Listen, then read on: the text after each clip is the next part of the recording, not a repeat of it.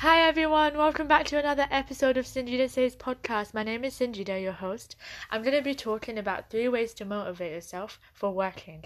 Before we do that, head over to my socials, Sanjita Says, give me a follow and a like. So the first way is more for revision and studying, not if you have an assignment, but we're coming on to that soon. So let's say you don't really have anything due, but you know that you should probably revise for an upcoming test. It's not in a week or two, it's in like a month or something, but you still need to do it. So I know that we get really tired on a day to day basis, and we might have a lot of things that's going on in our lives. And sometimes we don't want to do essays, we don't want to answer a hundred different questions. So I have different techniques for you. What you're not going to do is grab a textbook or go online and read articles and paragraphs and pages. Your brain will not be focused on that. It's going to be eh, when you're tired and stuff, when you're exhausted from a day, you want to look at quick things and you want things done easy. If you have any notes from your classes or you have a book or something, then get a highlighter and highlight the key information. That will get your brain working and in the mood to actually do some work and revise and stuff like that. If you're really tired, it's not a good idea to do like 10 mark or 4 mark questions even. Try the smaller ones like definitions and short explanations like a 2 mark question because then you won't get so tired. It's a quick and easy thing. 10 mark and all these essay type questions are going to completely drain your energy. You won't put your effort into it and then you'll just give up eventually because you're just going to think it's too much work.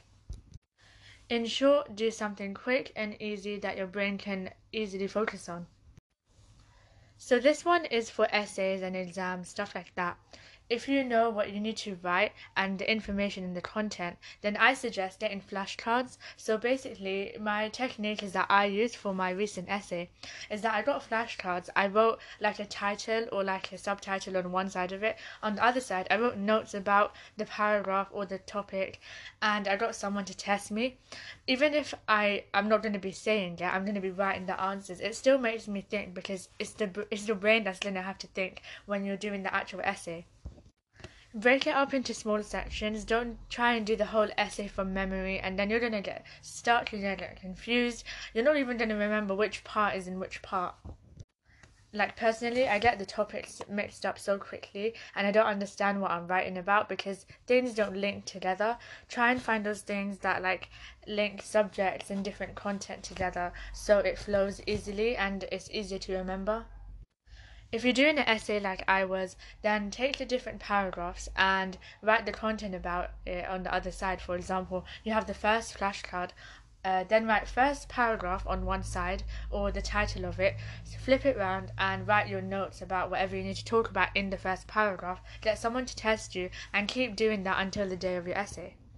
Eventually, it will build up to like long term memory skills because you will be able to write down each paragraph in like a like a, a format that is easy to remember. It's much easier than writing an entire essay from memory and then trying to do it again and again because your brain needs structure and it needs like routine. So, in summary, break it up. The third and final thing is about revision and studying again. So, if you're sitting there telling me that you think listening to music makes you concentrate better, then you do you. That's perfectly fine. However, I don't think it's a good idea to listen to music that you know the lyrics to or even the beat. Listen to something instrumental that you don't know the lyrics to or you don't know like the rhythm of it because then it will help your mind to focus on what is actually meant to be focused on. If you know the lyrics of the song and stuff like that, you're gonna start singing there, you're gonna start rapping or whatever song you're listening to. Um, and that's what your brain is going to be focused on. And then every other minute or so you're going to be like okay back to work. You're going to write one sentence and then the next song is going to play you're like okay after this song i'm going to do it. Your brain is still procrastinating but it's just an excuse to say that yeah this is going to help me concentrate even though it really doesn't.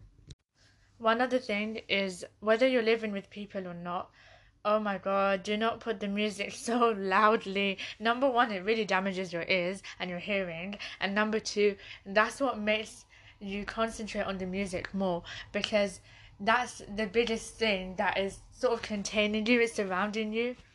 your main focus in that moment should be your work because that's what you're trying to get done. However, if you prefer to work in silence, that's perfectly fine as well. I personally think that when I'm doing my college work, I like to work in silence because I want no distractions at all. But when I'm doing my creative work, for example, I like to write stories and stuff like that. Then in those cases, I want to listen to music, have it in the background or something like that. It makes me think creatively, and I don't really know why. I'll look into it though.